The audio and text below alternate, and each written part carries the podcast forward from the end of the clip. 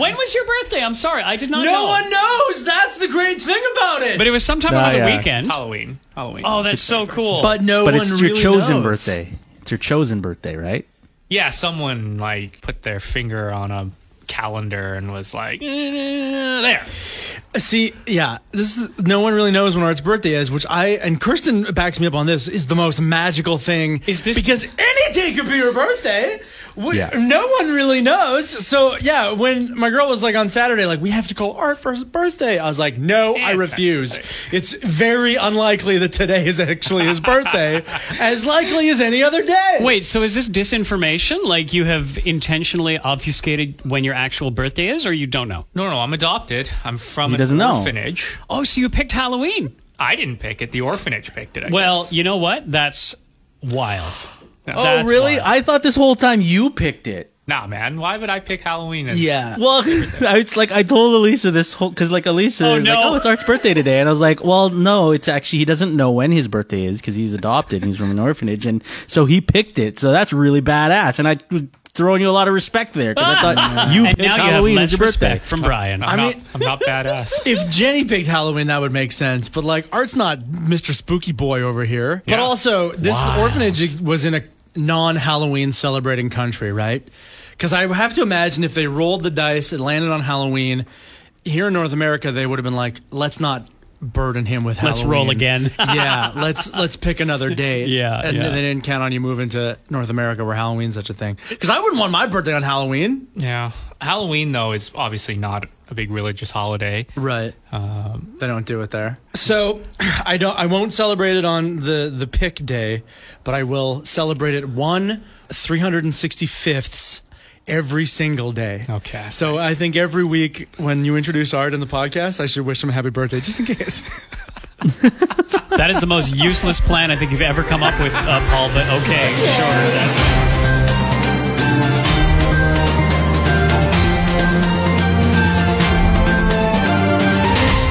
The Geek Out podcast, there's a website which will extract just the vocals from a song, and it's pretty good. Sean Connery has died at ninety years old. Michael Keaton will return as Batman. And we finally get to review and recommendation The Mandalorian again. Nerdy is the new sexy. It's good to be a geek. The Zones Geek Out, the podcast. Well, that was an intro, friends. Thank Yeah. you for that. Why did you Paul. do the Christian Bale Batman voice for Michael Keaton? Hmm. I'm Batman. That's Michael No, Keaton. that is That's Michael Keaton. Yeah. Michael Keaton did start that. Yeah. with A little growly. cheesy- I gu- Okay, all right, fine. Yeah, man. It had to be a little bit different than Bruce Wayne, right? Yeah. Oh yeah, no, he was like straight up caramel dulcet tones when he was Bruce Wayne. Yeah. Hi, Bruce Wayne.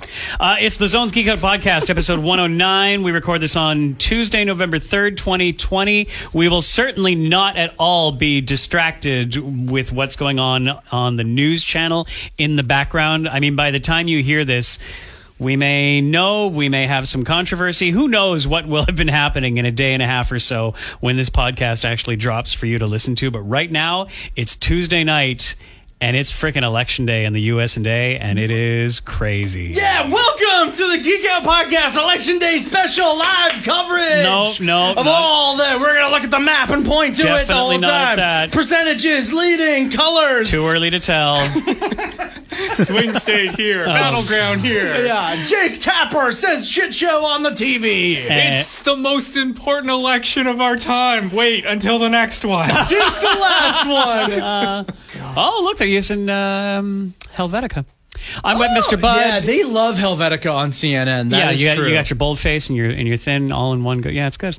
Uh, I'm Webmeister Bud. I host Bud's Weekly Geek Out Wednesdays at 7:20 with Dylan and Jason in the Morning Zone. I'm Art Aronson. I'm a reporter here at the Q in the Zone, also master scholar student. God, Happy birthday. I'm DJ Boy Tano. I use Comic Sans for my election night Go coverage. home. Uh, you do not. What is this, a lemonade stand? um, I'm Bob Lucino, and I host that afternoon. And, uh, okay, a few things here I just want to retouch upon uh, from last week. Again, thank you so much. I didn't realize that I did nine minutes on my iPhone. Uh, I do feel quite dumb, though, that I didn't get to two of the major things I wanted to even talk about. oh, you're kidding. Well, the whole big selling point of the new iPhone is that it's a 5G phone. Oh, right. I didn't even mention it. Yeah. How's the 5G coverage in Victoria, BC? I haven't seen it. Yeah. I think that's why I didn't Yeah, mention it. yeah. Is because between here and home, I'm mostly on Wi-Fi, and or otherwise, I travel a little bit uh, out of town last weekend. But I don't suspect that there's a hot G, a 5G tower up in Nanoose Bay where I was visiting. So I don't know. Do I have to go downtown? You're, are you looking right now at a Like, map? I'm pretty sure you have to go to Vancouver to Really? to, to start. I don't. I don't think. Uh, I saw on on a different map. It said that there was like a few towers in Victoria, but I don't believe. I Can we seen it. can we just go to the place where there's COVID cases and maybe there's 5G oh, follow the fires, everyone. You'll get great reception. Oh, jeez. That's so so. But I but I thought when they were announcing 5G on the new iPhone, I was like, well, idiots hate it, so I got to get this phone. that really did go through Yep. my mind. Um, the other thing I want really wanted to touch on when I reviewed my phone last week was the screen. It has now they are saying the most durable, most shatterproof screen on a smartphone. A ceramic type of screen, right? That's right. And that's why all I wanted to say was the words ceramic shield. Right. This is not a glass. This is not Gorilla Glass or any other glass on a smartphone. This is ceramic shield. It's so dumb. It's such dumb marketing. Kind of is. But does it work? I don't I don't know. They showed a close up of little crystals forming. I think sandpaper was the only thing that was able to scratch it in like lab tests, anyways. but, Right. um, well, this is what I actually heard is that it, it is more shatterproof, but less scratch resistant. because it's softer for some reason. Sure. To make it harder, it's also softer. I don't know.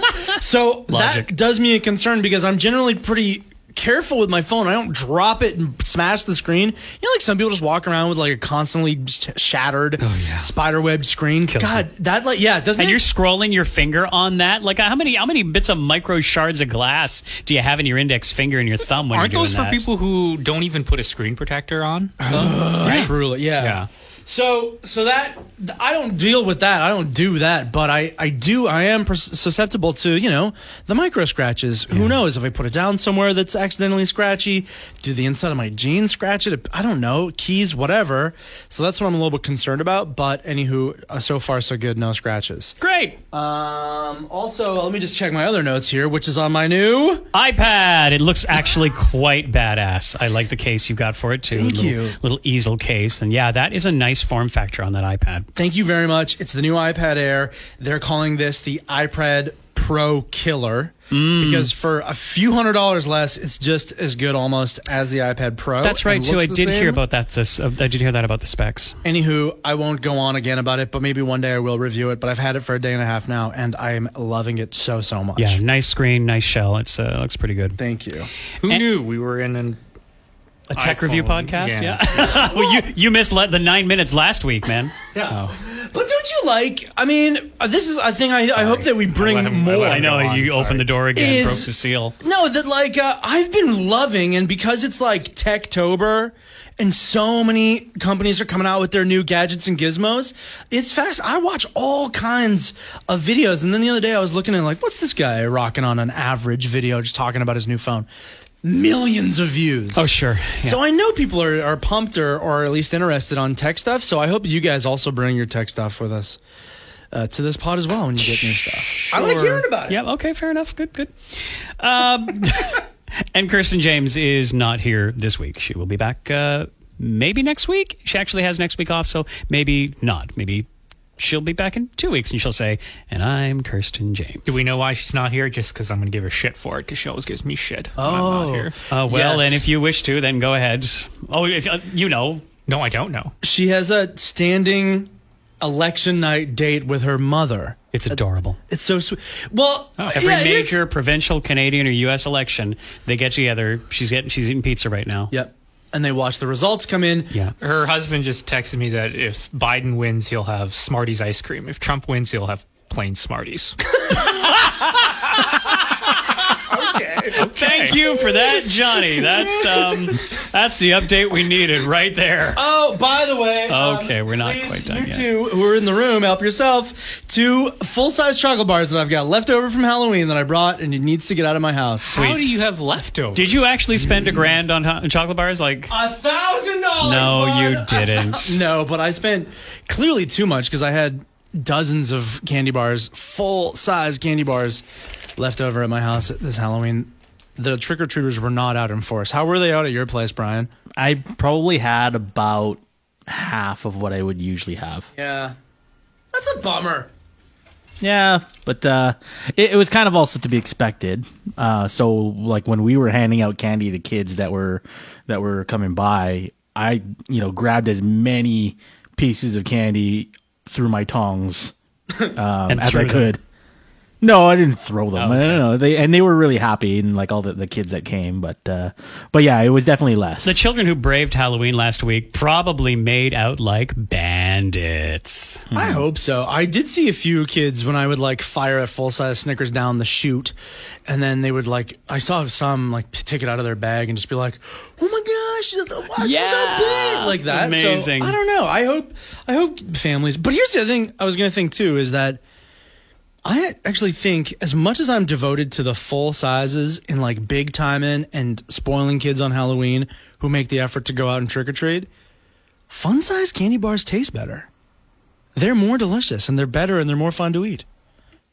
That strikes me as a psychosomatic thing. I don't think that's real. Well, Well, guess what? I your was perception of your reality comes from your psychosis or uh, whatever. okay, you're not wrong there. I Yeah. was lipping off Reese's Pieces the other day because I had one of their, you know, Halloween sized little bars, and it was less than the size of a quarter. Yeah, they're Uh, really uh, small these days. So I took a picture of it and I tweeted Reese's and was like, "What the hell are we doing here? what are we doing here?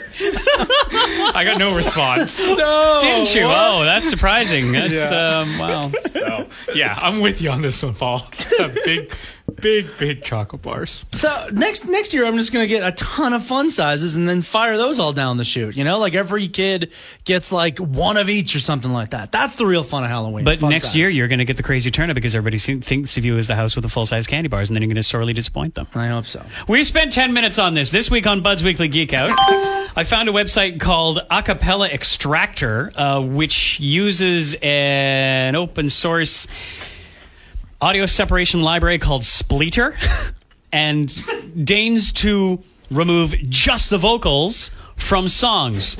So I took Stevie Wonder's Superstition. Oh. oh. I took Tenacious D's Tribute. And I took Deutschland by Rammstein and I ran them all through the thing and it did an okay job. It- as I told Dylan, it's like buying a pie, taking it home and trying to extract just the flour from it. Okay. Like, there's a lot that computers can do, but you're dealing with a fully mixed down stereo sound file that's compressed at least 10 times if you're doing your standard MP3 um, algorithm compression. Uh, but it's not bad. My example was if you wanted to use just the vocal track in like a remix where you built up all the other, other instruments, that might work.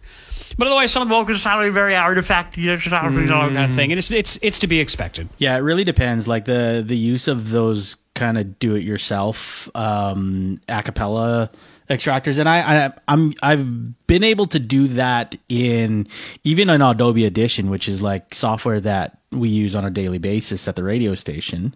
Um, whenever I have like a weird mixtape request or something, and they're like, "Oh, can you match this up with this?"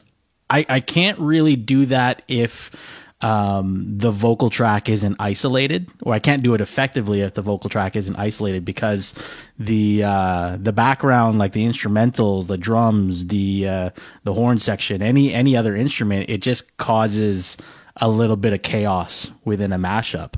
So that's kind of the the cool thing about this is that if if it has like so what is Spleeter? Spleeter's uh, you said an open source It's an audio separation library.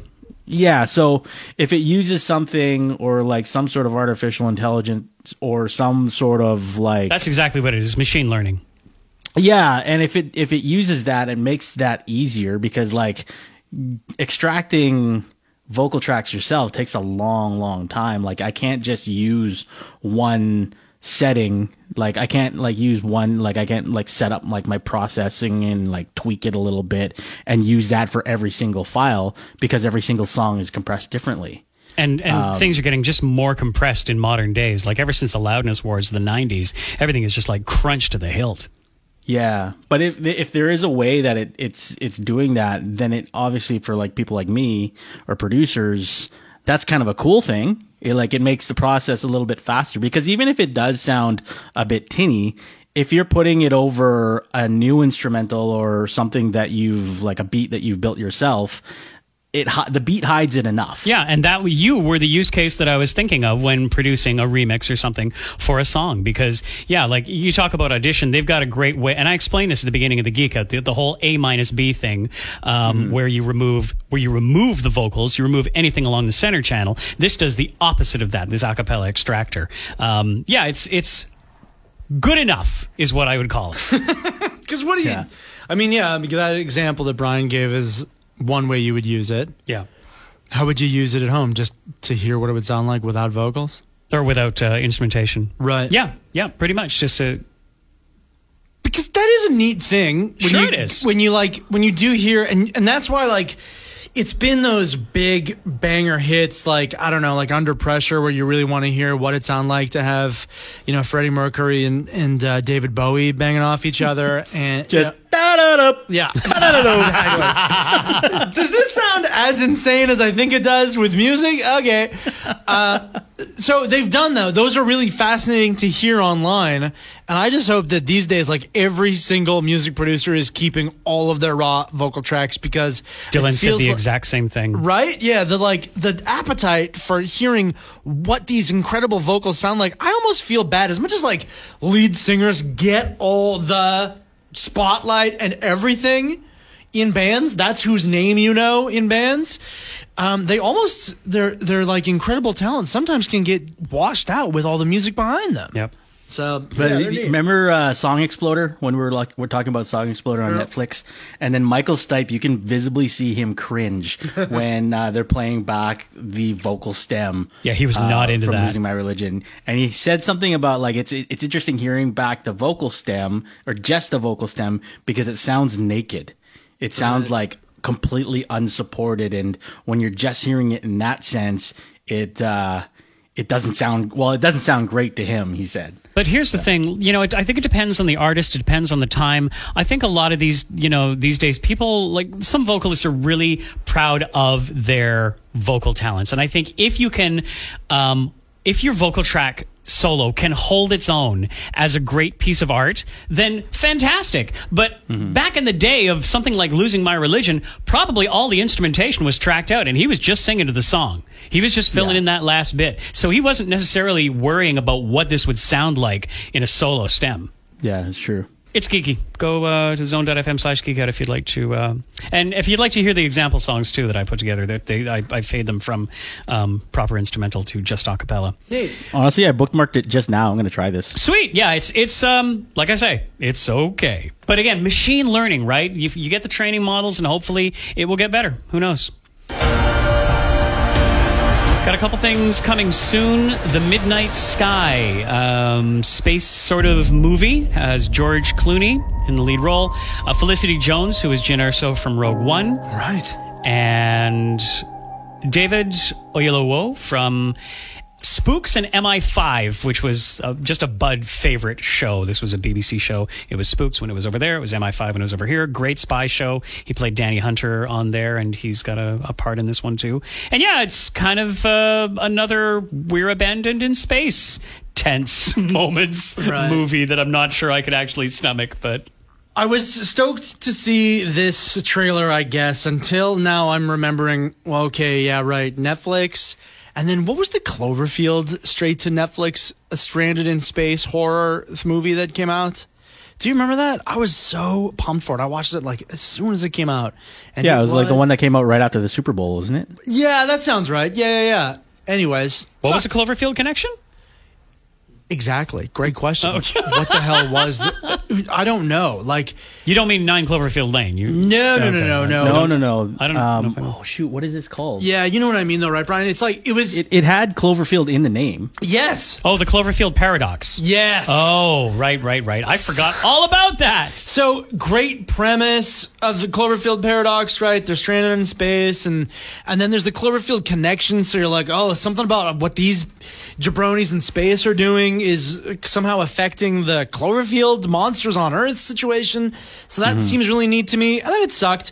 And so the same thing with this Midnight Sky is like, oh yeah, how scary. George Clooney is sending a signal into space. Don't come to Earth. It sucks now, or whatever it is, right? Like Yes, I'm sure that's what the message was. something like that, right? Like, oh, it's it's it's uh, it's so bad here on Earth, and yeah, neat premise for a trailer. Right. Do we think the movie's going to be any good?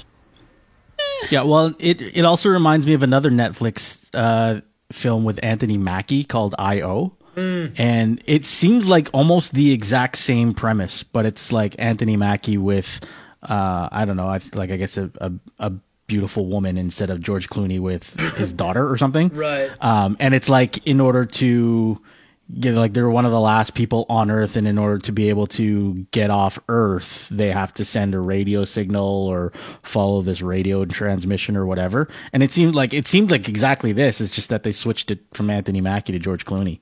Hmm. Didn't do well too. That IO got like thirty one percent on Rotten Tomatoes, and yeah. The Midnight Sky will be on Netflix on December 23rd. Well, Paul passed us a great trailer for a movie that looks just fantastic called Stardust. Stardust will be theaters and theaters and video on demand on November 25th, and it is a David Bowie biopic. Oh, All right. Looks awful. Biopic, yes, it looks Yeah. awful. Looks so bad. It looks so bad. Uh, uh, but this is the David Bowie biopic that isn't authorized, so they can't use any David Bowie music. right. Tell me you're lying. What? Yeah, they, there's not. They're not going to be able to use any any David Bowie music. Oh wow! Why? Oh, yeah, yeah, yeah. Why even bother? Maybe they'll use the vocal stems of this. Da-da-da-da.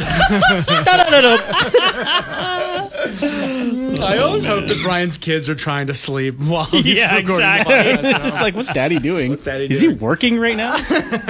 Um, you get a sign on the door. Daddy's very busy. Don't come in. Uh, and then you're screaming like David Bowie.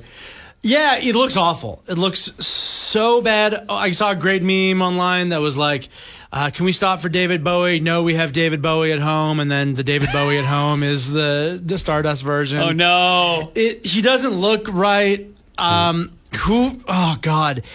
To know that his family didn't want a movie made, Yeah, yeah. like yeah. Crazy.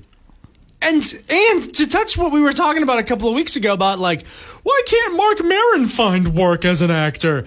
Here he is in this thing, so shaved his mustache and making bad choices. Yeah. What the hell?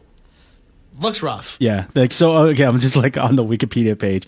Bowie's estate did not approve the film and did not grant rights to use Bowie's music. So instead, Stardust has Bowie performing covers that the real David Bowie performed in this time period. That just So it's uh, not. nightmare.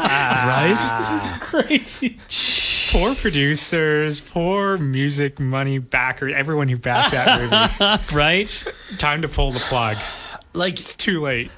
trying to cash in on the biopic 70s musician trend of the last few years. Exactly. That's all this is. That's all this is. But like you, you gotta first and foremost, it's gotta be palatable or attractive to David Bowie fans, right? Yeah, yeah.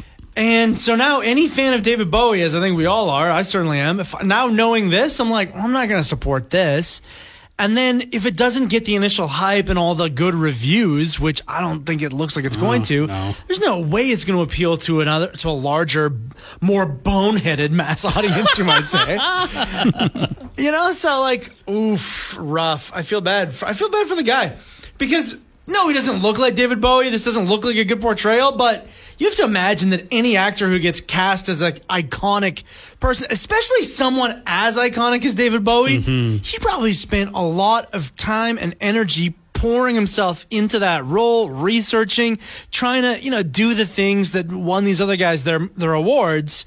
It's, it's perfectly articulating and uh, trying to get the ticks and the motions right. Like, there's so much extra work Yeah. that goes into playing a real person that everyone knows who what they look like. Which makes it a real shame that it turns out like this. yeah, so I kind of feel bad for this lead actor. I wish I knew his name. but uh, yeah, what a nightmare. Something Flynn. Well, we're not going to find that out. We're going to move on to the next thing. Uh, terrifying, terrifying trailer that Brian uh, put forth called Songbird. This is a Michael Bay fear mongering romantic thriller which will come out sometime in 2021. Which is interesting that it's set in 2022, but they talk about COVID 23. um, guys, the WHO names it based on the year that it was discovered, which is why it's COVID 19. It was discovered in December, so Okay, but can't have COVID 23 in Of course they can't. 2022. oh, they can't. Yeah. no, it's oh, based wow. on time, the chronology. Like, Are you serious Yeah. that he did that? Yeah, Well, Michael Bay, that is the f- like the first thing to know. Oh God. yeah. Yeah. Oh my god! I found this interesting. Just being a guy that works at these two radio stations and anything combo that we do, um, I you know on my files I'll just internally call it QZ or Q Zone. Uh, apparently, the quarantine camps where the uh, infected people are taken are called Q zones. So that's great. Cute. That's just weird. But yeah, it's a pandemic movie. Uh, uh, I would would any of us watch this? Did anybody watch that? What was it? Contagion? That came. What was that that came out? Oh, what was yeah. called? Brian did. Yeah. Contagion. That I watched it in theaters when it came out, and then uh, uh, in March I watched it again.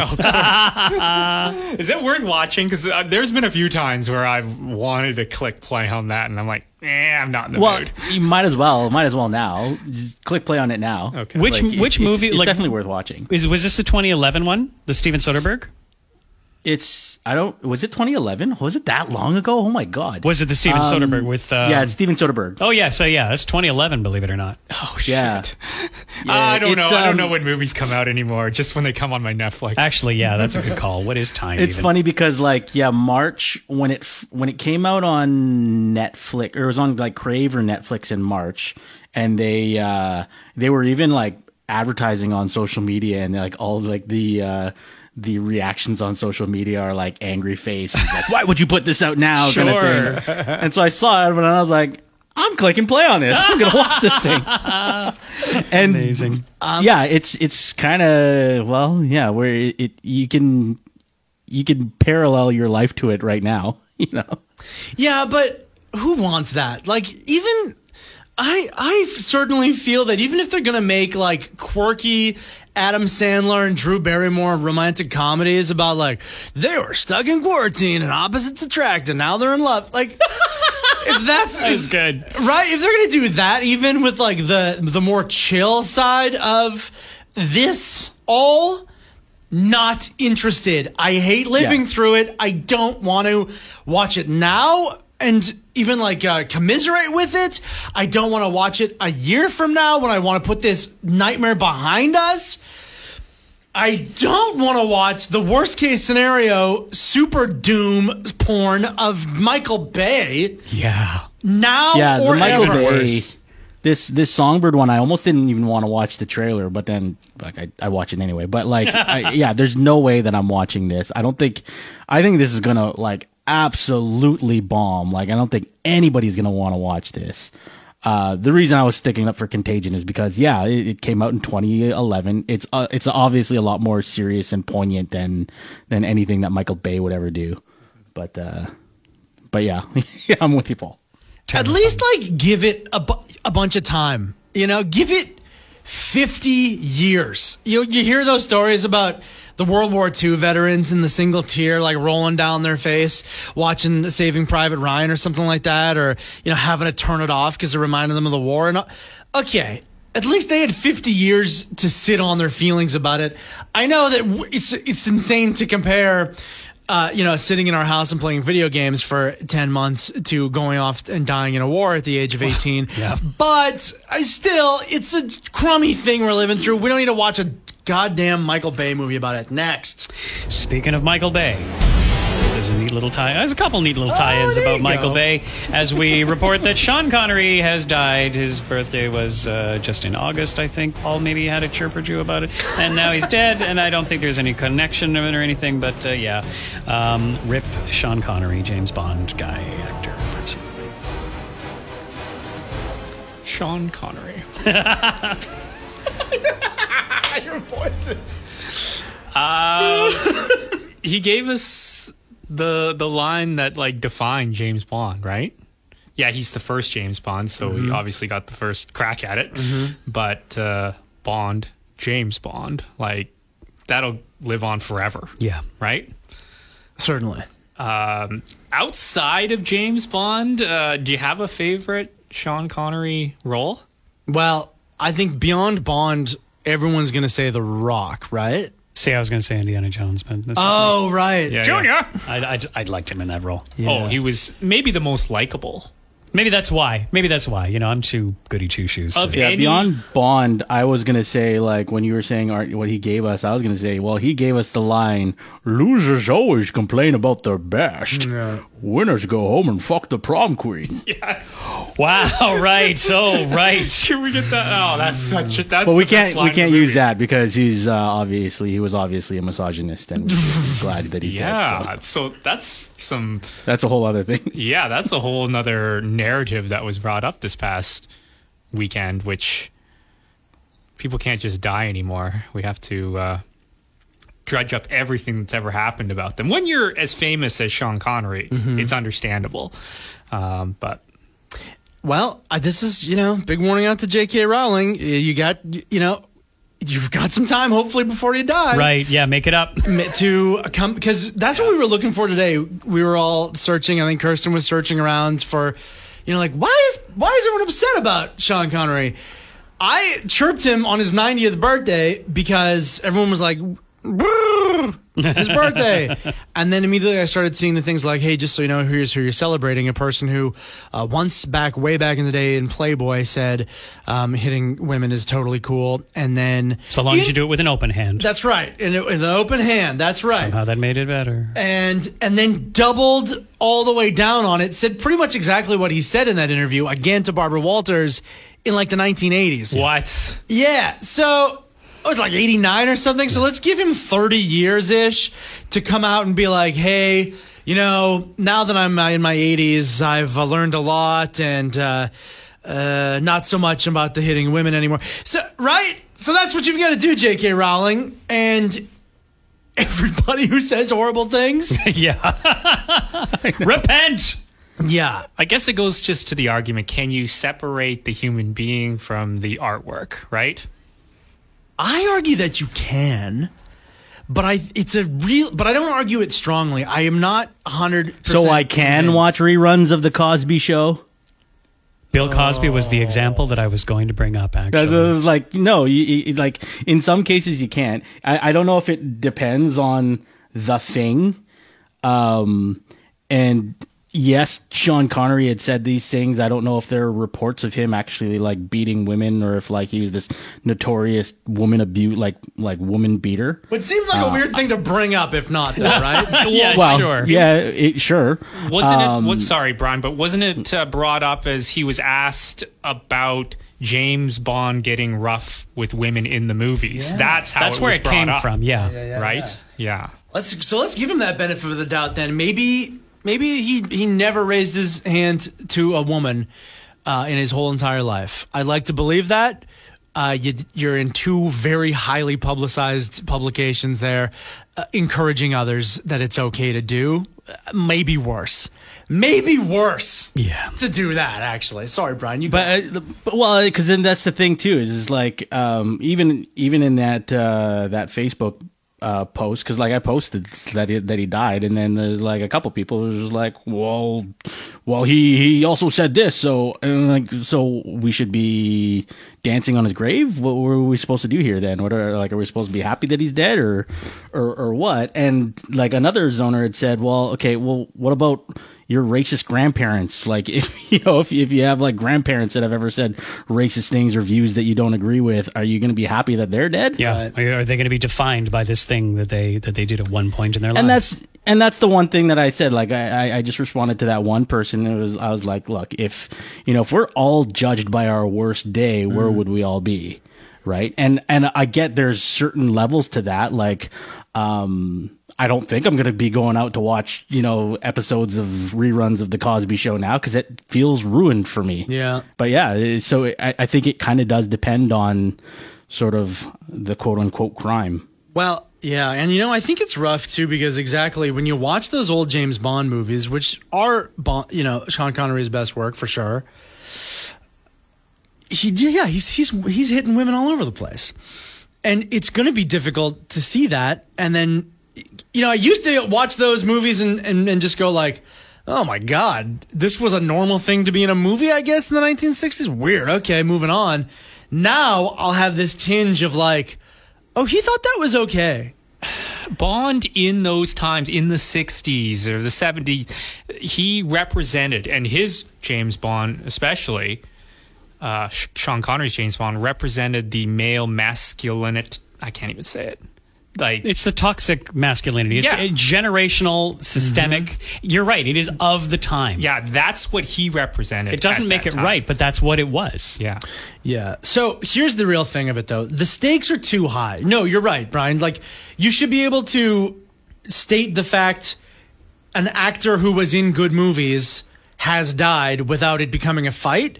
But the mm-hmm. problem is the stakes are high because we we do this thing where we overly glorify and deify and idolize these flawed people who just happen to be, you know, good at memorizing lines and looking good in a bathing suit. And that's what acting is, okay?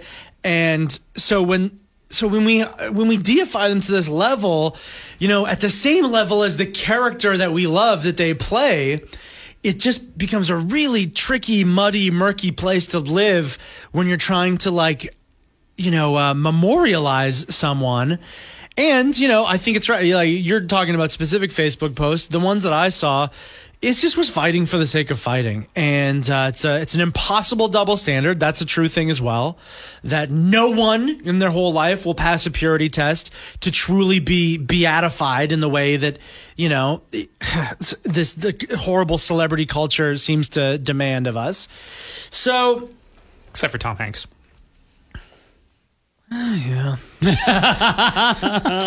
So so yeah, yeah, yeah, yeah. I think we can do both. I think that it's possible to do both to say like he was a very famous actor. We liked him as James Bond, hilarious as in League of Extraordinary Gentlemen. I my main thing about him dying right now, yeah, a little overrated. I'm going to repeat what I said Oh. on his 90th birthday. little overrated.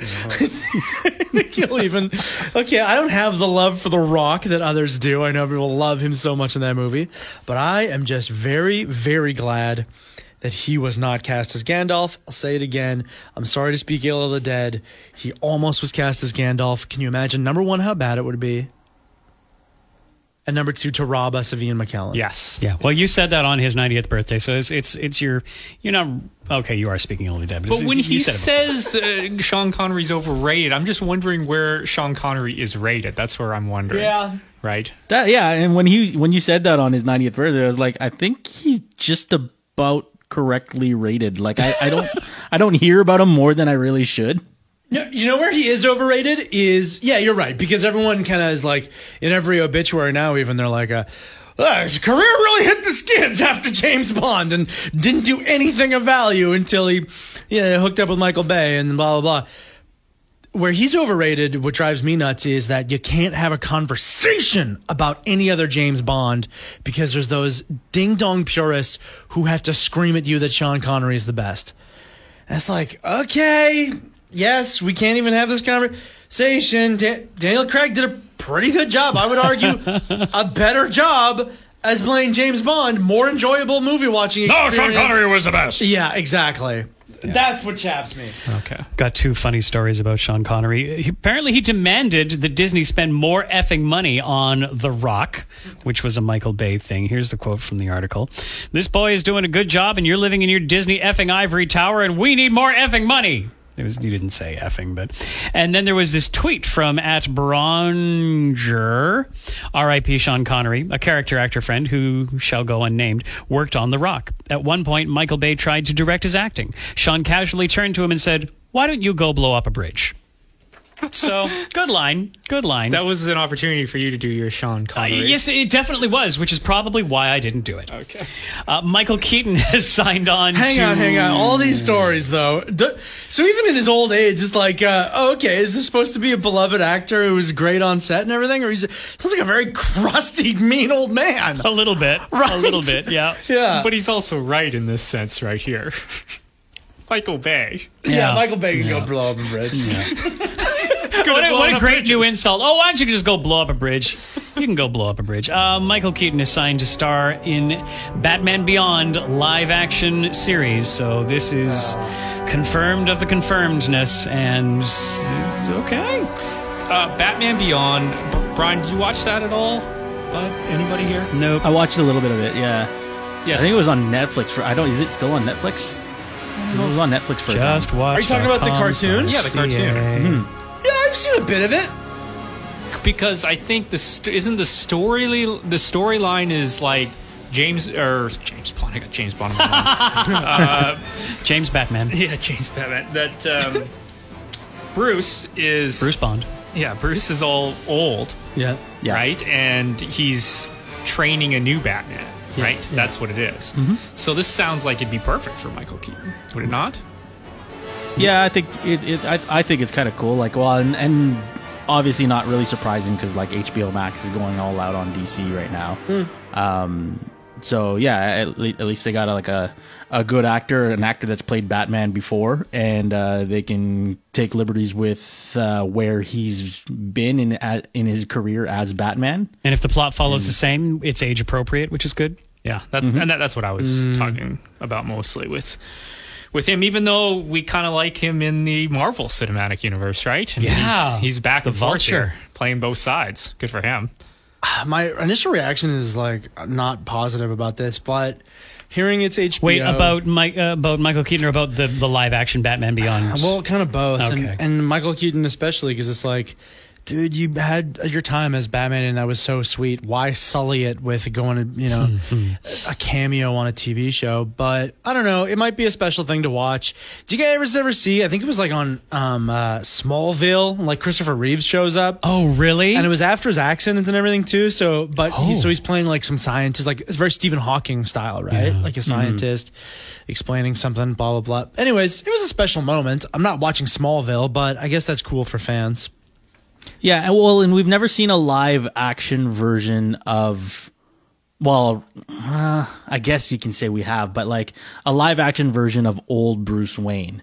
Now, that was sort of supposed to be depicted by Ben Affleck, and then also supposed to be dep- depicted by Christian Bale in, in the third Batman, because it's like, oh, this is Batman when he's a little bit too old to be Batman now. Oh. But um, seeing like kind of old Bruce Wayne as as he's shown in um, like the Dark Knight Returns cartoon and even Batman Beyond, I don't think we've ever seen him like old and gray haired like that. So I think like if they went that way with Michael Keaton, it could be an interesting thing that we've never really seen before in sort of you know Batman live action films. Yeah, it kind of crosses the streams in a weird way because it it means that it takes place in like the Tim Burton verse.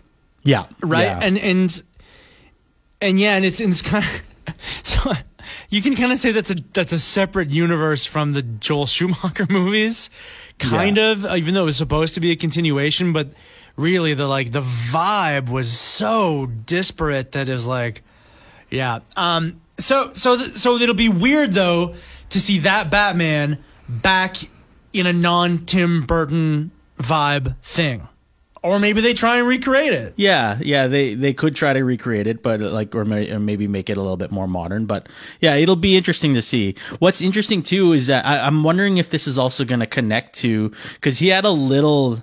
Not really sort of cameo, but like a visual cameo in um, Crisis on Infinite Earths, where they go into sort of his Batman universe, and uh, you don't actually see Michael Keaton. You see his picture on a newspaper, Right. uh, on a headline reading um, Bruce, like billionaire uh, Bruce Wayne marries socialite Selina Kyle. right We're like, imagine that like they've casted um, Bruce Wayne and then maybe they cast Michelle Pfeiffer as his wife. Oh boy. But I don't know if this takes place in that same kind of storyline or universe or whatever. That's what I mean, right? This is crossing the streams all over the map. Man, I just Yeah. love to be like in some of these meetings that Michael Keaton has about roles that he's picking because he's had such a just, just his career has just been all over the place, really, Yeah. and most of it really good. He's one of the best actors, I think, in you know the history of I've been watching movies. Um, but to like now do a HBO TV show. It just it kind of seems a little bit out of character for him here. For those who are interested, the 1999 Batman Beyond animated series is not available to stream anywhere, but you can buy the three seasons on Apple TV, Google Play, and the Microsoft. Store. Well, I'm going to go buy it. Now. There Yes, you go. You're sold. All right. So I kind of want a speed round now because we Yeah. have a lot of reviews and recommendations. Why don't you? Because I want to get to that Mandalorian, that juicy, juicy Mandalorian. Absolutely. Okay. Well then, speed round. Jordan Peele will be producing. He's not specified as directing his third movie. Like it'll be The People Under the Stairs. Uh, this is a remake from Universal. Wes Craven did the original in 1991. Great, good. Glad you're getting work, Jordan. Go. Yay! I liked that movie. People under the stairs. I got to see it. I haven't seen it. I, uh, the trailer looked very 80s. Quicker! So- okay, sorry. Um, we remade Tenet for twenty dollars. Funny video that we're going to link to in the show notes. It's a bit too much backward puking, but it is made by College Humor, and college dudes are basically thirteen mentally, and there's nothing thirteen-year-olds like better than body humor. Uh, Sacha Baron Cohen makes a hundred thousand dollar donation to Jeanise Jones's community. She was the babysitter in Borat 2 and currently is unemployed. And her pastor set up this fund. It's uh, as 174,000 United States dollars as of Monday. Very sweet. Good for him. Love it. She was awesome. Yeah, she was fantastic. At Marvel Stuff tweets, a new still from Black Widow has been released. Just release the movie or shush. Ian Loves Film tweets, this is literally just a picture of Scarlett Johansson. and it is. It looks like she's just sitting on a ferry, the BC ferry or something. Congratulations, she got married to Colin Jost, but have you seen his wedding ring? It's gigantic. Way too big, dude. Moving on. Weird Al Yankovic posts a photo of his day player pass on Reno 911 with the hashtag Life After Quibi. Cute. So I believe the next season is in production. Wherever it's going to end up, who knows? Will it also be 10 minutes long time? I certainly hope not. Weird Matthew- Al also put up all the Halloween costumes of people dressed up like Weird Al. Again, every year he does that, and it's incredible to see how many people. He, that dude is timeless. It's Yes. amazing. Matthew McConaughey wanted to play the Hulk. Quote, it sounds like the company quickly turned him down. Kind of rumors and hearsay. Good. And we- Ruffalo is the Hulk. Absolutely. You don't think. McConaughey um, would be bad as a Hulk, don't you think? You didn't think Edward Norton did a. No! I'm just kidding. I'm just kidding. you wouldn't like me when I'm all right, all right, all right. Oh, there we go. Thank you, Brian. and finally, a correction. Albert Broccoli produced the James Bond films. Ian Fleming wrote them. Kirsten said that uh, uh, Albert Broccoli wrote them last year. But we're not changing any of that because that made the best bit of the entire last week. I absolutely loved that. one. It still makes me laugh. Well, that's cute. Uh, well, but I nailed Barbara Broccoli, right? She's the daughter of absolutely. the producer, so um, d- put a choo-choo train for me. Choo choo. Don't make that You sound. nailed Barbara Broccoli. Review. Here goes Albert Broccoli. How was Okay. it? How was it? What? You nailed me. Okay, oh, reviews and Oh, recommendations. Oh, Lord. We'll get to the Mandalorian up next, but first, the nine, Brian's 91 second remove, movie review oh. of His House. And now, A Zone at 91.3 91 second movie review. Five, four, three, two, and When it comes to horror movies, there's often this delicate balance between a film with a good amount of scares and one that tells a really good story. A lot of times you have to sacrifice one element to get a good amount of the other. Now, little did I know when I hit play on the movie His House, I'd be getting a pretty good mix of both. His House tells the story of a refugee couple who made a harrowing escape from war torn South Sudan and is now struggling to adjust to their new life in an English town. That's a pretty poignant enough plot as it is without throwing an evil spirit into their new home, but that's what this movie does. Now, where this horror story finds its perfect balance is in your struggle as a viewer to believe whether the ghosts are real or a figment of both the trauma this couple faced in their escape and the torment they feel from the choices they made. Now, there are a couple other things I wanted to mention before my 91 seconds is up. Firstly, the performances in this movie are incredibly strong. Sope Dirisu and Lovecraft Country's Wunmi Mosaku are incredible in their roles. And subtle nuances in their performances make the viewer strongly believe and invest in their relationship as a married couple. The second thing I wanted to talk about with this film is the sound mixing. Now, I usually wouldn't bring this sort of thing up because it comes off as somewhat pretentious and makes it seem like I think I know more about sound than the film's sound mixers, but I'd honestly be remiss in failing to send my compliments to the mixer. I know this because I made the mistake of watching this movie on a tablet with headphones on. The sound mixing wasn't just about loud jump scares. There were those, but it's really the subtle noises, creaks, and moans from a haunted house experience that's the welcome addition to what could very well be the year's best horror movie. cut! That's a wrap! Is it just me, or does it seem like, does anything Halloween now on November 3rd as we record this, probably the 5th as people hear this, does anything Halloween now just seem sort of done and No. not workable date. anymore. This was like the best Halloween uh, in a long time that I've had. So I mean, I agree. Me too. Like, Right? and especially for consuming media. But I did it all before Halloween, and now I don't know if I'm allowed to watch anything scary. I know, I feel that way too. But uh, let me just read to you. I forgot to put this in my preamble, everybody. Uh, let me read to you the notes that uh, my Sexmeister Bud's girlfriend wrote to me. Oh my God, what on are you doing? Halloween night because, I, you know, I was showing off on Instagram my sweet candy shoot, and I invited everyone to come over and get candy from my house, right? what are you doing? And so uh, your girl says to me, uh, "I'm I'm going I'm so going to try and talk Bud into going by to my house, right?" And so I sent her my address, 2419 Fernwood Road. Would stop doing that on the podcast! God's sakes, dude! Jeez. And here's what she wrote back. I think pantslessness will win. It doesn't have to be a sex thing! Oh yeah, sure. It- what? That's hey, what- hey, hey! yeah, coming uh-huh, from the guy who yes. walks into his house and his pants just magically fall off, Yes, they whether do. or not he has guests, Yes. don't you talk to me about the word pantslessness having to be tied to set. Just stop it. But everyone just knows I'm it. that way, but it's just adorable when uh, when it just it comes to light. The, the pantslessness is what will win the day for old Sex Master Shush, time. shush, shush, I thought it was really cute. She'd said that. To Did me. We do the 91 second movie review yet? Let's do the Yeah, thing. we already okay, did great, it. great, great. It sounds really scary. I kind of want to see it.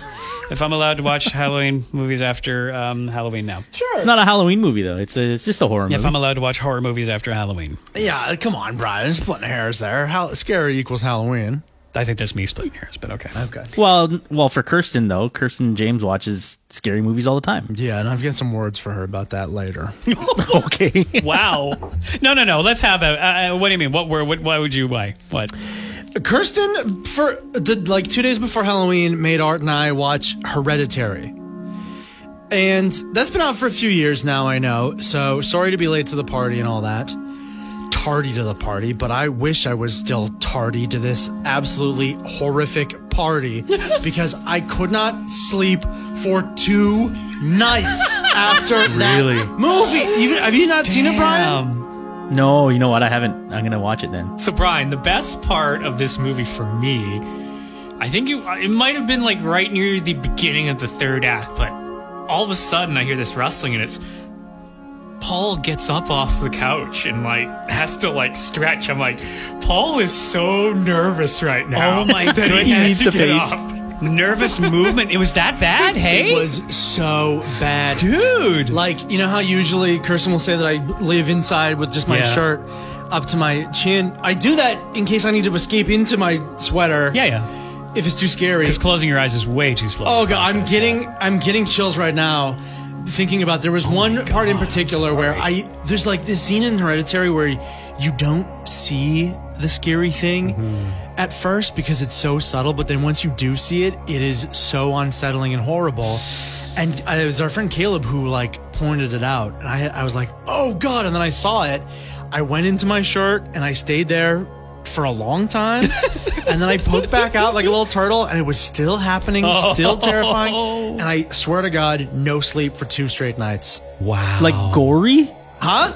Like gory? No, that's you see that's what I liked about this movie. Now, Paul he he was very scared and he's obviously still thinking about it. But when I think back at Hereditary, I was enthralled. Yeah. At the end of it, I was just like the reason why I liked this movie so much was because it wasn't the gore wasn't sure it added to it a little bit in areas, but uh, well, it wasn't gratuitous. yeah, the th- it was a thrilling. I mean, there was there was some gore, but it wasn't gratuitous, and there was just thrilling moments throughout this movie that was I was just like, man, I want to know what happens here, and that's the type of horror movie that I enjoy, and it was psychological. Yeah. Oh, see, I like that. That's yeah, good. yeah. So I I f- highly recommend this movie. Nice. Uh, I do okay. too. If you're if you're willing to have a very very scary movie, it like because it was um it's an Ari Aster movie, same like uh, Midsommar, and Midsommar they're both incredibly gorgeous movies, so well put together, very well done. Midsommar probably does a better job of what it's trying to do. Like Hereditary is a movie, yes, it's a horror movie with all these supernatural elements, but it's really about like a toxic family structure and the way that that deals with death and grief and the way that kind of and hereditary it's interesting the name right the way that like generational trauma happens within families Yeah, sure. so fascinating things to think about we really need to make a movie about it it's also terrifying. It's also a little sloppy at points. I'll say that compared to Midsommar, which is like very, very well executed. It just doesn't mess you up for days at a time after you Oh see my it. Like goodness. After I saw Midsommar in the theater, I went. I like the drive home. I was like, wow, I, this movie is really with me. But I went to sleep then when I got home. Oh. I crawled in. I was by myself in Vancouver, staying at my dad's place. Crawled into bed, went to sleep Right. Uh, this hereditary movie again Uh-huh. two days and then i almost didn't participate in some of our fun halloween stuff we were doing Holy lightning, dude. yeah because we were gonna have like a little Samhain pagan ritual at my house and one of the things that got texted through to us before that was like, and it came through while we were watching the movie too, scarily. And I looked at it the next day, and it was like, uh, think of a loved one who's passed that you want to call upon on this special Oh, day. no. And I was like, no, Oh, I'm no. out. Frig that. Oh, Horrific. There's demons. This is off. Yeah. And, But- and, I, and I think it was because it was hereditary. Anyways, the ritual was nice. And, and Paul, you, you can attest to this, but watching it in that setting with some friends, that's the best way to watch it. Yeah. Really, Yeah, it yeah, was. yeah. I think it would have been a lot scarier if I was at home by myself, just in my own head. But the fact that I could at least chirp it in a few points where it needed to get chirped. Like a tension breaker. Yeah, Okay, exactly. Good to So, know. Yeah. I, I really enjoyed it, and I do not, do not like horror movies. I don't. Yeah. So I enjoyed it. I told Kirsten a thousand times, I'm glad of all the horror movies she could have picked. She picked the most beautiful one. Like it's it is a great movie. It's just terrifying. Wow. yeah, Okay, the uh, I was just know. watching the trailer on mute, and it uh, it looks pretty. It does look pretty terrifying, even just the trailer. Yeah. Oh yeah. It's nuts. And, and and I liked, I like, it was the psychological stuff that really, is this happening? Is it not happening? That Yeah. stuff is very scary. Fantastic. Well, let's keep on the scary stuff. Let's talk about the witches. Who watched this? Oh, that's the one. That's the one that I watched. Yes, yes. Tell us Yes. about it, please. Um. Well, have you seen the uh, the witches from? from I, I don't remember what year it was, like 1990 or 1993. Anjelica Huston is the main witch. Oh, this has been this has been in media before. I only know the Roald Dahl book. Yeah, oh yeah. Anjelica Huston, Yeah. like it's on iconic. Oh my God, Anjelica Huston would have crushed that. Yeah, yeah. So this is yeah, this is based on the Roald Dahl book. The uh, Anjelica Huston did uh, was was the main witch in uh, the movie in the 90s. Um, and this one, the Anjelica Huston role or the main witch role, is played by Anne Hathaway. Right. Um, and I don't know if like I, I have to rewatch. Like it's it's actually kind of made me think. Like I think I got to rewatch the Anjelica Huston one because I do believe they might have changed a couple things with the ending in that one in the '90s one, and this one seems like more maybe a little bit more true to the book. But I hadn't read this Roald Dahl book. Um, but uh, yeah, it's funny because I, I it was gearing up towards like Halloween weekend. My kids wanted to watch a movie, and I was like, "I uh, we can watch The Witches if you want. Like, do, do you guys want to try that one? I remember watching this one. it's based on a Roald Dahl book. well, well, it's funny because like this uh, during the pandemic, we were reading at home. Like I was, was reading with my kids, James and the Giant Peach, and then we ended up watching James and the Giant Peach on um, on Disney Plus. Uh, and so I was like, oh, it's you know, it's the same the same guy. And then I was like, "Ah, I just don't know if it's going to be too scary for you guys. So I pulled up the trailer, and right then there, the trailer goes, and Anne Hathaway kind of like it even shows in the trailer Anne Hathaway turning into the witch, and the way they they illustrate like like the scariness of the witch isn't like her taking off a mask and like she's full of like boils and and she's all deformed and stuff. It's actually like because even when you see her not as the witch, you see, you know, like those Joker, those Joker, what is it they call it? Like the, The Cheshire Joker cuts scars along or the, the- yeah, those scars Yeah. along the thing. So you see that on her when she's not in witch form. yeah, that's disturbing. But when she's in witch form, yeah, her mouth opens up that wide, like it opens up to the to like even past the scars, and you see more teeth and stuff. And so I was showing them the trailer, and then after that trailer, they're like, "No, we don't want to watch this." so I ended up just watching it myself with uh, with Elisa, and um, it was it was okay. I I, I much prefer the Anjelica Huston one. I Oh, guess. really? But with this one, they actually like so that um the narrator is Chris Rock, uh, Oh. and Octavia Spencer is the uh, the grandmother, and um, she plays a phenomenal version of this grandmother. And they even use like. I guess because like the uh, in the original or the Anjelica Huston version, they're British, uh, and this one they're from like um, the southern United, States, I think like Alabama or something, and uh, they use like a lot of Motown in the soundtrack and stuff, and the grandmother's like really cool. Um, so I really liked Oct- what Octavia Spencer brought to it, but I think I'm leaning towards liking the the the '90s version a little bit better. Well, and also slightly less traumatizing. Yeah, maybe a little less trauma. Well, I think I was still a little bit traumatized from the '90s version, like sure with, with Anjelica Huston. Like she was a pretty scary witch, and then also that scene where that kid Bruno turns into the the rat in front of everybody.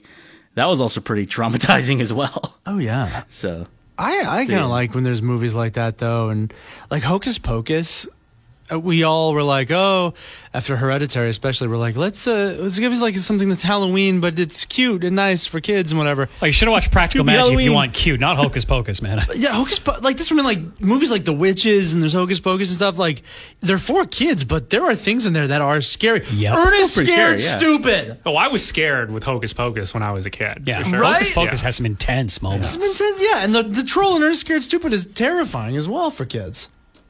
All right, two more Great movies though. Two more Ernest spooky things. Um, big shout out to you, Brian, for your two sentence horror stories. I thought that collection. Uh, I'll we'll link to that in the in the show notes. Oh, thank you. Uh, that- so I was wondering, is like, why is this in the reviews and recommendations? Well, because I hadn't had a chance to listen to it until I'm putting the cue sheet together. I'm like, no, we got to talk about this. Uh, Nice. Very simple concept. Two sentence horror stories. You know, I think what we stole it or something. Whatever. It's not really. Um, but well acted by all of us, uh, you guys, and uh, you, uh, Brian, and Chess and Jenny. Yeah, just great and tells a whole story in in two sentences. I really enjoyed it. and was finally, Paul, did you finish Thirteen Days of Halloween? No, Okay. no, I never went back to it. Did you? How how did it turn out? You know what I? I'm not going to tell you how it turned out because it's very plot driven how it turned out. That's, Oh, really? That's what I wanted to talk to you about. Uh, but I'll wait till you know if, if you finish. Yeah, go ahead, and start. But it is funny that you brought up 13 Days of Hollywood because that's sort of where I got like when you guys were talking about that, I actually went and listened to it, and that's how I kind of got inspired to like, okay, let's let's take some of these two sentence horror stories that Dylan and Jenny were talking about last week and turn it into a 13 Days of Halloween esque production. Brilliant, You brilliant. know, where you like you- you're playing with the you know the spatiality or whatever, um, panning and all that kind of stuff, Yeah. and yeah, that's kind of where I got that inspiration is from you guys when you're talking about it. Sweet. Uh, I'm watching two things right now. The Boys, finally. I finished the first season of that. I'm into the second season. Oh, you watched more than the first episode of the first season. Yay! Good. Uh, Nice. I agree with you guys. Homelander is he's magnetic. He's the the person to watch. He's the most flawed character, unpredictable. Uh, he's a little bit nauseous, makes me a little bit nauseous with his fascination with milk. Uh, yeah, it's a, that's a bit much. I think Effective though. That's yeah, effective. It watching is that. effective. Karl Urban's character, I don't like Right? at all. Yeah. there's not a lot of growth uh, He's- with him. Where where are you at in, right now with it? I would Uh, say I'm like two two episodes into the second season. And Paul, did you finish the second season? No, that's kind of where I'm stuck as well. It's like, Oh, okay. yeah, and, and maybe that is because of Karl Urban's character. I'm just like, why does he need? He doesn't really need to be a part of this anymore at this point. and That's it's funny, you ga- you guys may not have gotten to it, but they try. They try at one point to really Yeah. humanize him and give him. It didn't work. Yeah. not not to me, anyways. Uh, yeah. Well, there, there like there is a little bit of growth there throughout throughout the season, and I think I guess especially in around the the final episodes of the second season. But like, yeah, you're right. Like I I I kind of when watching it, I went back to what Paul was saying about like anytime they went to the boys, Mm-hmm. I was always like, well, can we get back to this the superheroes? Because Yes. like, that's what I'm very interested in. Exactly. Do, do you think I could do that? Like, just skip ahead? Just like skip, get back me to Homelander and get back me to Star Twinkles, and that's who I want to see. Yeah. yeah. But you know what? Like whenever they went to the boys, uh, the one that I was always the most intrigued by was is the Silent Asian super. The female, yeah. Yeah. Right. Um, There's a little bit of development there, not much. well, yeah, she's got that sort of mysterious background because you can't really, you don't really know what she's saying, or like you, you have to kind of interpret what what she's feeling or what she's thinking just through her actions. Yeah, Paul, I can't Um, recommend skipping through the boys sections just because you might miss there there's a slow build through the season that I think you need to see once it reaches its climax. and I know that they're connected. Like even it's Billy Bush, whatever is the, what's his name, Billy Butcher, Bush, Billy Butcher. and um, Homelander are connected in a powerful way. So. But uh, as for the show itself, it's it's it's a neat commentary on commodification of superheroes and Oh, just so flipping, yeah, just flipping flipping the whole genre on its head. Eric Kripke, uh, now his comments really make sense when Yeah, they totally do. right after watching that. I didn't watch his show at that point, so I didn't know exactly what he was talking about Oh, there. right. Sure, sure, sure. Yeah. Uh, his comments about how you know superheroes, uh, the Marvel Cinematic Universe, kind of adding to. Um, you know the political state of the United States right now, and uh, the pop, you know, populist culture and stuff. Um, so that's that's interesting enough, but yes, I wish maybe they executed the boys a little bit better. And this is like a comic book, right? Which Yeah. I didn't read, so yeah. Um, also, I'm watching uh, The Queen's Gambit. I'm about three episodes into it. How I is like that? It. I'm curious. Yeah, it's kind of like if Mad Men were about Mad Women, Right. Meets uh, Searching for Bobby Fischer. uh, yeah, so it, it's um, I like it. It's well produced. I think the main uh, actress is very good, and she for sure is running the show right now. And it's uh, yeah, it's keeping me going. I want to watch. I I don't know. I think there's nine episodes in this in in, in this miniseries, so it's it's quite long. I like it. Seven. There's uh, seven. Oh, seven. Yeah. just I heard nothing but amazing things about this show. And uh, interesting, we're learning a lot about Art today. But uh, Art played chess as a child, right? Very competitively. Uh, I played. I made it to the provincials, and I finished fourth in one provincial. Hey, that's something. That's phenomenal, dude. great. That's great. Still got the trophy up in his house. Holy. I won a couple of tournaments locally. Crofton. Shout out to Crofton. wow. Okay. so it also makes sense that you like the chess show. Um, I just really quickly want to say that uh, f- to really tie it into geek stuff here, has anyone watched Robert Downey Jr.'s episode of the Letterman uh, interview show? No. Oh no, and I, I just watched Dave Chappelle's just because Chappelle's uh, hosting uh, SNL this weekend. Right. So you know what? I wish I would have saved Chappelle for last because his the the conversation that he has with Letterman is like one of the most fascinating and insightful Yeah. looks at the world and America and ev- culture, all that that I maybe have ever heard between these two titans, David Letterman and Dave Chappelle. It, like Chappelle just comes with this wisdom that I, you know, you know that's there. You know when you're watching his comedy that it's there. That only someone kind of with that much going on uh, can can do jokes as well as he can. But then to see them just like sit down one on one and chat like that, wasn't it phenomenal, Brian? Very, very. Yeah. Yeah. And to see it happen on his stage and in his hometown and, and stuff too, is really good. and and the kind of this the stuff that he talks about in terms of community and all the rest of it was great. So, you know, compare that to the Robert Downey Jr. one, which I thought was eh, pretty good. Okay, he's led an interesting life too, but pretty fluffy. Our Iron Man. Um, my next guest needs no introduction with Yes. David Letterman Yeah. is the name of the show, and it's on uh, Netflix. Yeah. Uh, okay, let us finally get to The Mandalorian. Cue the music. We're back, season two, episode one, The Marshal. And nice little recap at the beginning there if you don't uh, if you remember what happened. But yeah, we're all now hooked hooked again on Disney Plus until after the renewal portion, and uh, probably stuck for another year unless we change it to go to month to month, which is what I'm still still a western in space. Oh yeah. Yep. That's neat. Yep. Oh, super Right? neat. Yeah. Yeah. Came in swinging hot. Like if they thought, or if you thought going into this thing that they're going to change direction or do something, it's like no, no, no, no, no. No, the- right back to Tatooine and right back to the Western. Um, shall we? Do we spoiler anything? I think we should just go straight into spoilers. I don't know if like because if, if people are just gonna they're gonna make their minds. They've, they've made up their minds as to whether or not they're gonna watch this. yeah. Well, Um, maybe just before we do the spoilers, let's just all say how very wonderful, right? Very wonderful. Yeah. Yes, indeed. Very wonderful. a great episode, and all I've seen all over the internet is how this is Star Wars now. That forget the last three Yes.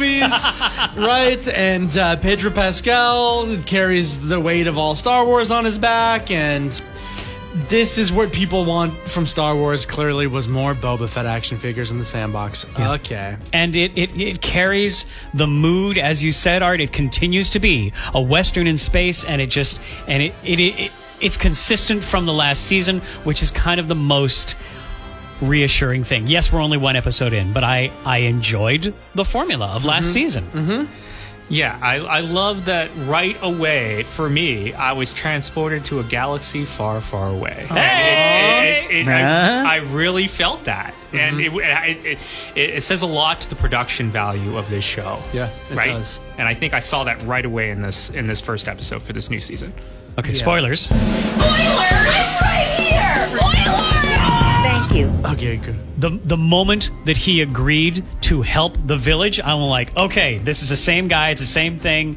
We're following the same formula. I'm okay with this. Right. He's good at heart. Um, Goes on an adventure every because week. why would you not just shoot the guy? and also, what is the one actor that is most tied to westerns right now? Timothy Olyphant? Yeah, to make the Olyphant. Yeah. Right? Yeah. And that's for me right away. I was like, wow, this makes a whole lot of sense. Fantastic. Yeah. Right? Yeah, yeah, yeah, yeah. Oh, he was great for sure. Um, and it, it really is formulaic, but it's I guess it's because it's been a year.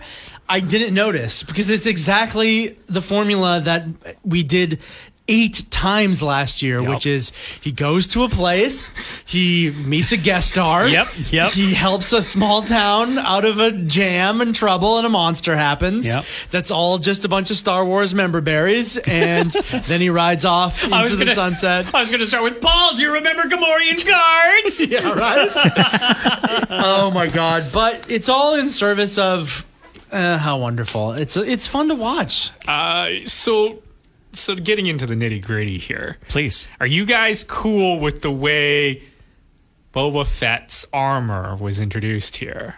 Right? What do you mean the way it was introduced? Well, like that Timothy Olyphant was wearing that armor. oh, sure, sure. right? Yeah. And how there was like a backstory, how we got it, and We I got to see it in action a couple times, which is kind of cool. Yes, Yeah. Yes. And It- the, do you remember how it did the same thing as it did from Return of the Jedi? He like smacks it on the back and then he makes Yeah. it go Yes. flying up. Yeah. Yeah. Well, that yeah, it seemed like that was kind of poking fun at because like that's that's how Boba Fett died is that a blind Han accidentally bumps his pack and then it malfunctions and shoots him off and it was so uh, that part was funny because it's like yeah, it's obviously making fun of that that scene. yeah. No lightsabers in this first episode. No force. Paul either. was rolling his eyes real hard for a second two there. things. I mean, there was lots of remember berries as Yeah. Paul's talking about, but two things that Filoni and the new Star Wars really like to throw out there Yeah, are the that's true. lightsabers and the force, which not really part of this show so far, right? Well, They're they're, they're using it. sparingly. Yeah, they've Yeah. learned those that lesson from the prequels and from everything else. Yeah, you got to use them sparingly for them to have impact. Because we saw it one time, a single lightsaber thing in the last season, and everyone was meowing so much about how they loved it. So Now, I really wish Kirsten was here to talk about this because she is a Star Wars nerd. But she can tell me if this, and maybe Brian, you remember this, or um, what are they called? Sand dragons? Is that what that is? What the called a- greater krayt dragon? krayt dragon? Krayt dragon. Yeah. Okay. All right, was that referenced in A New Hope? yeah, Yes, there's like a there's a skeleton, skeleton. of one on the on the ground at some point.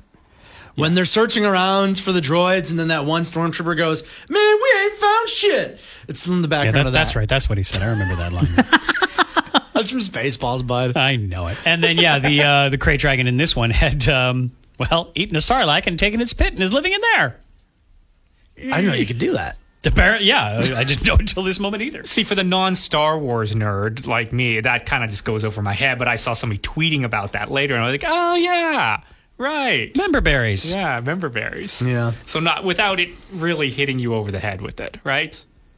Yeah. Amy Sedaris was back in her uh, her guest role. Oh, and as soon as she came on screen, too, I was like, oh, great, we're going to get to hear Kirsten's impression of Amy Sedaris. You know what? Yes, I'm going to please. text her right now and be like, send me a voice note of your impression of Amy Sedaris on Mandalorian. Beautiful. I'll insert it in here now. Oh no, is that the baby? Uh, Did we all recognize the voice of um, Gor Koresh, the um, Cyclops um, dealer, like, Yeah. bookie guy? John Leguizamo. Didn't know. Yes, John Leguizamo. It is- I think his voice is pitched down, but that's uh, that's who that was. There was um I think it was I only recognized him when he was upside down. Yes, thank you. That was that was it for me too. I wouldn't have been able to tell you who he was, but yeah, just the vocal cracks and everything, the inflections when when he got flipped upside down. That was uh, that was it's good opening. It's good opening. Um in so in the Amy Sedaris scene and speaking of member berries, did everybody recognize the R5 unit? Oh, yeah. No, you'd say it. Yeah, as the one with like the cuz he had a burn mark on uh on the head. You're kidding and me. that's yeah, so that's Funny. the one that like and that burn mark is is where like that thing popped out of his head when um Luke and Uncle Owen were going to get droids. Such a member And berry. so that's the one that went up to to Luke and it busted, and Luke's like, "Ah, this one's got a busted motivator." Yeah, Yeah. thing. Yeah. Um, member berries. See, my, my member berries were the pit droids, which I always thought uh, were the greatest, sweetest, mindless, most mindless little thing from episode one. I quite liked the I quite liked the pit droids. Um, a couple other things I really liked about this episode. One, I laughed when he was talking about how they were all excited about the second Death Star exploding. Yeah, right. Yeah. That That was was a great sort of throwaway off the cuff. Yeah, that was pretty Um, good. I also loved the whole plot to to to kill the krayt dragon or Yeah. Whatever. Right? Yeah, it was cool. Like it made sense. Um, and I also like there the moment where they're both flying in the air. I'm like, this is exciting. That stuff. was really cool, Yeah. honestly. Yeah, it's just it's very like it's wire work, but it looks natural for the way you would be fired from a jetpack. And and yeah, they're both up there. It's just like okay, that's pretty cool. Because I think like if you a look- trained Mandalorian and this guy who just found the armor. Yeah, because I think you look back in Star Wars history and the way the Mandalorians fly with those jetpacks, it always looks a little like they're like on a string Sure, and it looks sure. weird, but that looked cool. It was great. Yeah. yeah. Um, also, really enjoyed the the the score again. Like Yeah. it just was throughout the entire episode. I was like, I love this score. It's great music. Yeah. Great music all the way through. Um, really humanized the thing that gave me nightmares from episode four, A New Hope, and the Tus- the Tusken Raiders. Like, Oh, really? They always freaked the hell out of me, and it was really neat to see them from another angle and a big plot point, you know, like making partnerships and, you know, to actually hear more of their talking and the dialogue. Kirsten passed along a great article that they hired a deaf actor named Troy Kotz, uh, Kotsur or Kotsur, um, who has been a Star Wars fan since he was eight. He watched he watched A New Hope 28 times. it got to the point where his parents would drop him off and go grocery shopping while he was at the theater. And uh, a hearing person on the set, they were talking about how the Tusken Raiders would speak in a sort of sign language. He's like, well, let us get an actual deaf person to consult on this. And this guy's worked in movies for a while. And so, yeah, he, it's, it's not ASL. Like he, the goal was to avoid ASL. He developed Tusken Sign Language after studying the Sand People's culture and environment. Wow. And okay, so you won't be able to see this. I will link to an interview from the Daily Moth. Moths congregate around light. Uh, and this is kind of also the way that uh, the deaf people congregate to talk, and the way they sign off their show is "Stay with the light," which is a neat. It's it's very cute. I learned a lot today. like that. So uh, the the the ASL for uh, the letter M is if you put your thumb in between your third and your fourth finger. Um, so what they did to make a custom Mandalorian sign uh, is the the thumb is there, but the first the first three fingers are extended, and it swipes uh, left to right and then down for the, the sort of T shape of the Mandalorian mask and how they see it. This kind of sign customization is done all the time. Uh, way back when I was part of a per- percussion ensemble, had a deaf member, they made a sign for me. Uh, the sign for B is kind of like a 4 Uh-huh. and so they would do that and they would make this sort of swoop in a U because it's a smile, it's a happy face. So this was a sign for Bud, and I thought that was really cute. That's very cute. Yeah, it's That's neat. very very cute. So I learned a lot today, and I, I and again, just not being terrified of Tusken Raiders was a nice thing for me because they always have given me the Ghiblis. wow, that's So there are cool memberberry things with the Tusken Raiders as well. Um, when they're heading into the town, obviously they're they're traveling in single file, which is what Right. uh, yeah yeah yeah. was um, Obi Wan had said that to Luke. Yep. Um, and then the other thing about it, which was I, I I didn't pick this up myself, and I just I ended up rewatching it uh, because of uh, what this guy was saying, is that the sound that the krayt dragon makes has this like when it, especially when it first comes out of the cave, it makes this kind of sonic wave sound. Um, if you go back in A New Hope when Obi Wan was scaring off those Tusken Raiders, Right. not in the DVD, but I think I guess it's in the original VHS.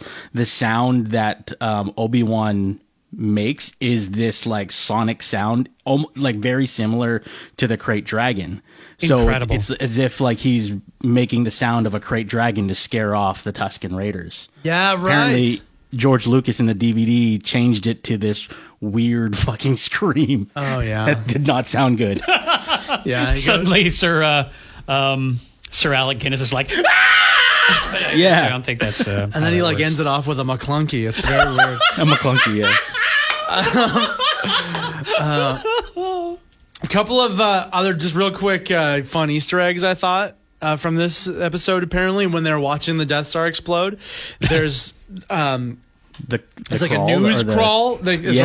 around it. Oh, I missed it. And so if you were to pause it and then tra- this sounds like something you would do, Brian. Actually, is like you can translate the Star Wars language into English. It's like a pretty Yeah. easy thing to do, I guess, if you're a good code breaker. And it translates to Little does Luke know that the Galactic Empire has secretly begun construction on a new armored space station, even more powerful than the first dreaded Death Star. Holy crap! Yeah. That's amazing. So just lifted from the crawl of Return of the Jedi, right? Which is, Yeah. yeah. Incredible. Okay, cute, Oh, cute that's enough. great. yeah, yeah, I thought that was cute. The other neat thing is, uh, it was pretty quick at the end, but you- you could tell it was important for some reason or another. But uh, at the did you notice at the end when the Tusken Raiders are like, "Oh, we get to keep the corpse of the dragon," Yeah, right? yeah. And then they they're digging around in the blood and the guts and everything, and then one of them lifts up that giant bowling ball, pearl, yeah. yeah. the pearl of the Krayt dragon, according to like Star Wars legends and all that, is a very valuable thing. Apparently, it can make even stronger lightsaber blades than kyber crystals. Dang. Mm-hmm. That's- Okay. but that's like that's not One of its canon. many uses, I'm sure. Yeah, exactly. I don't know if that that's a canon thing or what, but it seemed like they were pretty stoked to find it, and who knows if that will come back because it seemed like one of those little moments where like no one says anything and they're not like laying it out for you and No, they're explaining not it. spoon feeding it, and I'm okay with that. I'm okay with that. Maybe that'll defeat the dark saber though. Ex- well, exactly right. Son of Maybe a gun, something right. comes into play there, and they've set it up and left you that little. It would be such a Mandalorian thing for Yeah. him to come back toward the end of this season and, and bargain with the, the Sand People to get a bit of that pearl to make a stronger uh, thing for the dark uh, lightsaber to defeat the dark saber. If I had one critique for this first episode, Baby Yoda again Yeah. was just like dressing. Like he's just there. yeah, did absolutely nothing except look cute. It yeah. was- I Make mean, cute great. sounds, look cute. Yeah. And by the way, my uh, like first thought I saw is like they have got to make some eyebrows for this Muppet because it is not expressive enough. It doesn't. D- d- its face doesn't do anything. Frank Oz, a master, used to be able to scrunch his hand in a way Yeah. that Yoda had expressions on his Muppet face. This Baby Yoda doesn't have that. No, but I think the fact that it is still able to convey a certain amount of emotion, Mm. absent of eyebrows, is a good mark Mm. or a mark of a good, um, you know, puppeteer or, or CG animator. Because it does still have so. And that's the thing, babies don't have much in the way of developed eyebrows, and they're still pretty, still pretty expressive. That's what I Yeah, mean. like, the only time you can really, really tell and read it on his face is when he's going fast on a speeder bike. Yeah. Like, oh, he's having yeah, fun. yeah. That was very cute. But yeah, I want more expression out of Baby Yoda. We've seen the memes of him just looking dead eyed. Okay, cute, we get it. I'll buy a mug. But I want some more off of that. And then I think we're we're burying the biggest mm, uh, Easter egg of all is the last thing that happens in the show. Boba Fett. Boba Fett. Boba Fett. oh Yeah. yeah. right, right, right. that was Boba Fett shows up at the end. Yeah, Boba Fett's still Is alive. it though? Which I guess is cool. No, it's what you've been dreading this entire series, Paul. It's- know. You don't think it's cool. well, I don't. But what if it? What if it isn't? Like, what if they like next episode? They're like, oh, that wasn't Boba Fett. That was just another clone. Uh, do you think they would do that amount of tease That though? would be pretty mean. I know. Please, can they look into that right away? Like, let's get to that. Let's get to that conclusion right no, away. of course they're not going to do that. They will. No, wait they're not at gonna do that. At least one episode, if not three. If not the entire season. Yeah. Like No. it's just so. T- uh, yeah, I don't know. I, the only way that I wasn't like screaming and, and and and being upset about this is again like the show is so enjoyable to watch that. You know, I thought that my eyeballs would be rolling out of my head when I just saw the armor, the Boba Fett armor. I, you know, my whole thing is you don't need to go back and visit this character over and over again. You have a better version of this character in The Mandalorian in Jin Djarin, whatever his name is. Just focus on that. Don't muddy the waters with all this Boba Fett crap. Leave him dead at the bottom of a Sarlacc pit. But again, when it's Timothy Olyphant and it doesn't fit him well, and then they get a bargain, and then the whole episode is so goddamn enjoyable to watch. Well, how about I'm how like, about him all right. being able to take his helmet off, and then there's Timothy Olyphant with his like perfect hair out of a, a helmet, and poor Pedro Pascal, who's been fighting. It's well documented that he wants to have more scenes where he doesn't have More FaceTime, yeah, more definitely. FaceTime. So, do you guys think that maybe they should give us, the audience, more scenes where maybe Pedro Pascal is with the child in their quiet moments where he takes off his helmet, right? Uh, he would take definitely. his helmet off in front of the baby Yoda. Yeah, it seems like a compromise, I would say. See, it's see, like I would love that. I'm sure lots of fans would love that, but I mean, the way they've built it so far, it seems to go against the code. This is not the way. Yeah. So yeah. Don't know if we'll get Yeah, that. it's just I liked I liked uh, Cobb Vanth's entrance because like you, when you you you know exactly that it's just um that it's just Boba Fett's armor because it doesn't fit him. Like the head is so high, Oh, like yeah. off the neck, kind of in the shoulders. Yeah, that is I thought- really- I like that. really well designed, bad design. Like that is Yeah. so. Yeah, there's such intention behind that. And the helmet goes off, and the king of westerns comes out. Timothy O. Um, so yeah, so they used uh, Temuera Morrison. That's that's the guy's name. That Right. Um, he's Jango Fett, but like obviously, I guess Boba Fett in this. Um, uh, one one person was theorizing that because like he. Uh, when you actually see him from behind, you actually see that he's got uh, the rifle of a Tusken Raider, right? Which Like would make sense in it's it's in keeping with the location. So was he with the Tusken Raiders the whole time, just wearing a mask? You think? Because like Oh, crikey, frick! Of course. So there's this scene with the Tusken Raiders, like they're they're all around the fire, and um, uh, Timothy Olyphant doesn't want to drink their stanky ass water and Right. and stuff. And when they're all conversing, there's one Tusken Raider that's sort of staring out into the distance and being kind of antisocial. Yes. I'm, I'm I'm wondering, do you think that was him the whole time? I do now. that would yes, that would be a great plot twist. Oof, good analysis. Yeah. so it'll. Oh God. All right. Let's wrap this up. Ludwig Göransson. Uh, Ludwig Göransson did the music. He does. He he's, he scores the the episodes, and he's also the guy that did the music for Tenet.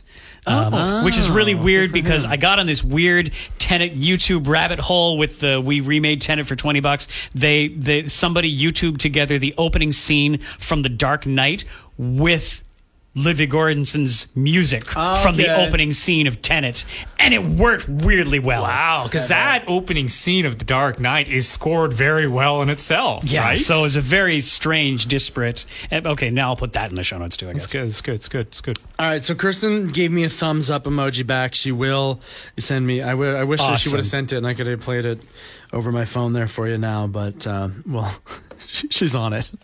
Awesome. Should we just do a bit of an update on the from our election? yeah, sure. concerned what? over But like here. nobody's gonna be listening to this during. Well, like yeah, everybody's gonna know what's happened by the time. Just so you know, listen. our stress though, like we're we've been recording this pod fairly distracted because oh my god, At- As of 8 10 p.m. on this Tuesday, November 3rd, it is not looking good for the Democrats and Joe Biden here.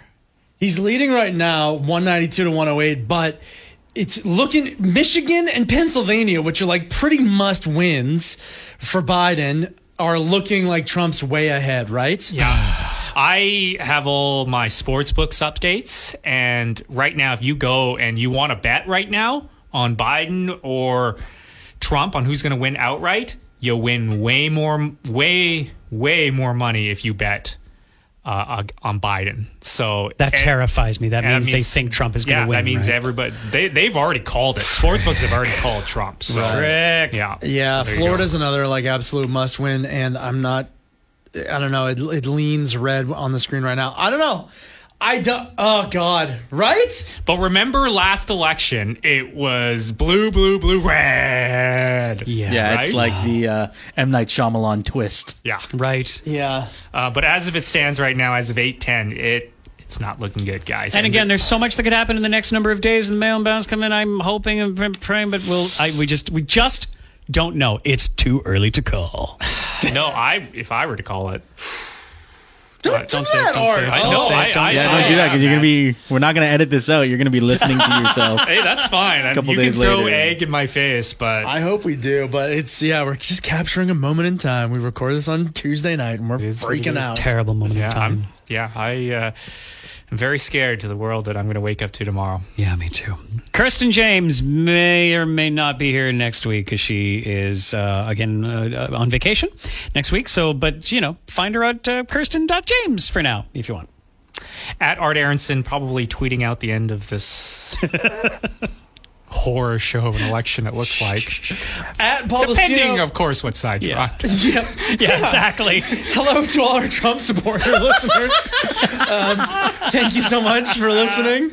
I uh, want to pledge allegiance to our ant overlords. Oh, God. I should cover all our bases. Yeah, you can find me at Paul Bustino on Twitter, where I don't think I've tweeted a political thing since 2016. When on the day before that election, I said, "Boy, I can't wait to never hear about Donald Trump again." oh no, dude! Ooh, there's that. He's learned to hedge his bets. Paul Placino. No more tweets. Uh, and I'm Kirsten James. Find me on social media or something. Yeah. okay, fine. If that's going to be your extra, that's cool. Fair enough. I'm Webmeister Bud on all socials. This has been the Geek Out Podcast, episode 109. Thanks for listening. Bye. The Geek Out Podcast is a production of the Zone at 91.3. The views expressed here are not necessarily those of this radio station. And really, some of those views are pretty stupid. I mean, come on. For more on demand audio from the zone, visit thezone.fm slash podcast or the on demand tab of our app. Thanks for listening, and thanks for being a zoner.